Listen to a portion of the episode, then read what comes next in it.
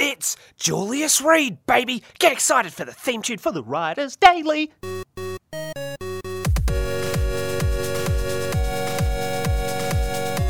that is the theme tune for today and every day and every day. And that was my Will.I.Am impersonation. Obviously, he loves to use those effects on his show.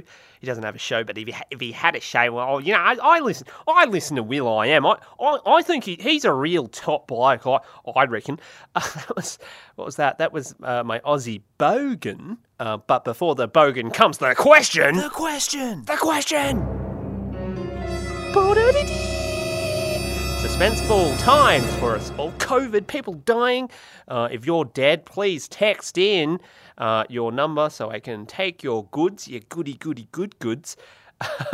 Sorry, the question. Well, Julius Reed, tell us the question. I know that I want to hear it, says a listener. Listener, I can help you there. Today's question is... Getting excited for the question today. Today's question is, who influenced you most growing up? Toasty.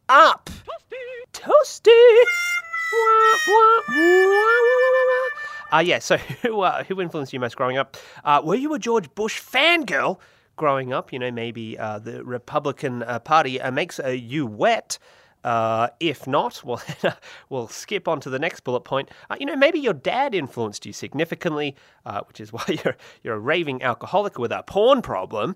Role models, obviously very important growing up. I guess influencers. Maybe the Taliban influenced you. Were you there when the towers fell? I was watching cartoons at home. Yes. Yeah, in my case, there's a lot of radio personalities, as you can tell, listening to the podcast. Maybe you can't, maybe you can, maybe you're deaf and you're like, just sort of like touching the logo sensually, just being like, oh, that's how I get my pleasure.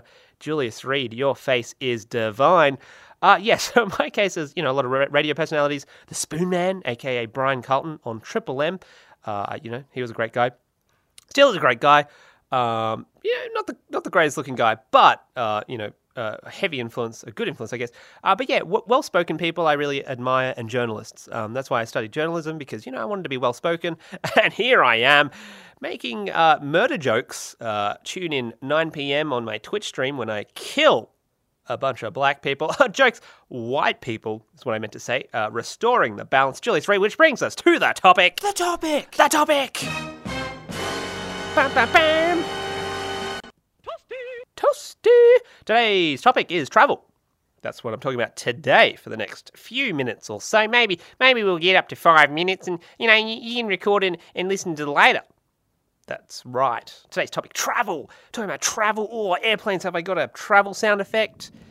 Here we go. No, that's a car crash. That's not a friendly one if you're in the car at the moment. Killing people. That's how we do it. Traveling bullets. There's the shotgun. I've been waiting for that, for a few episodes now. There it finally appears. Travel, I guess I don't understand the obsession with travel. People obsessed with travel and stuff. It's like, oh, if you're not traveling, oh, you're a Muslim, or, whatever it is that racist people say, travelist people, I guess that's what it's called.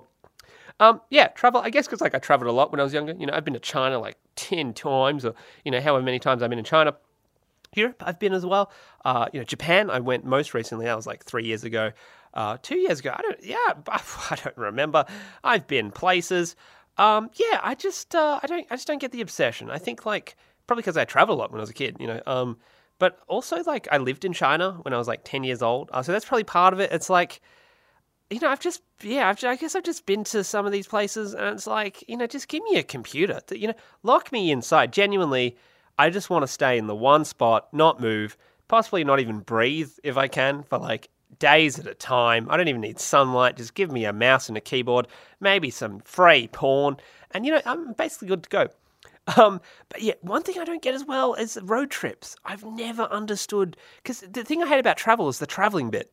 It's you're in the car for 10 hours, and it's but you're just in a car sitting. How's that fun? It's you could be at home sitting and watching something. That'd be fun. And that's the thing with travel. You're in a car trip, and it's man, it's just trees and shit. And it's but it's not just trees. It's the same trees that you've been seeing for the past 10 hours. And that's supposed to be fun. That's a lie. That's a lie. That's a fail. Boo. No, not a sad one. A fail. Yeah, that's what we want. Boo. Boo. But yeah, okay, that's obviously... Now, turning into hate speech, which I think is sexy. I'm all about hate speech. Hate speech, baby, is what I meant to say. But genuinely, I would like to travel more in future. I'd love to go to Sri Lanka, Vietnam. Yeah, I just want to go to sort of undeveloped countries so I can take advantage of the local population. And they seem to be happy as well. I don't know what it is. Like, rich people are like, what's the deal? But poor people are like, give me money, bitch. That's my impersonation of a poor person. Obviously, stereotyping. Thank you. The topic, which brings us to the viewer mail. But it's the viewer mail theme. It's also actually all the other themes as well. Today's viewer mail did not play. Thank you, Toasty. Today's viewer mail comes from Matthew Collins from Gijon, Spain. That's not how you pronounce it, I assume, but I gave it my good, best, better go. So Matthew says, "Hey, Julius, can you please Let's start again. Blah, blah, blah, blah, blah, blah, blah, blah. Matthew Collins, that's right. I'm just going to read it out. Hey, Julius, can you please stop sending me pictures of your penis? It's small, I'm not interested in seeing your penis, and I already have a boyfriend. What will it take for you to stop? Dear Matthew, you have a boyfriend. Well, firstly, I just want to say I don't send dick pics to other guys. All right, that's weird. Call me later. But yeah, that's weird. It's like I'm straight. I'm straight edge. You know what I mean? All about that Jesus life hashtag Christianity. I'm all about not sodomizing and stuff. But yeah, I don't send dick pics. That's just crazy, especially not to guys. Call me later. We'll have sex behind the 7-Eleven. But secondly, I will have you know, Matthew, you heretic, that my penis is huge. It's a huge penis. It's massive. It's gargantuan. You might even say it's just huge. It's massive. I can't read that. Not to mention it's in high demand. People love my penis. It's often seen on billboards for people, children, the elderly, the deaf, all sorts of people to enjoy. Although let's be honest. The only reason you don't like my penis, Matthew, is because you have other fetishes that I'm simply unaware of. Okay, so maybe tell me next time.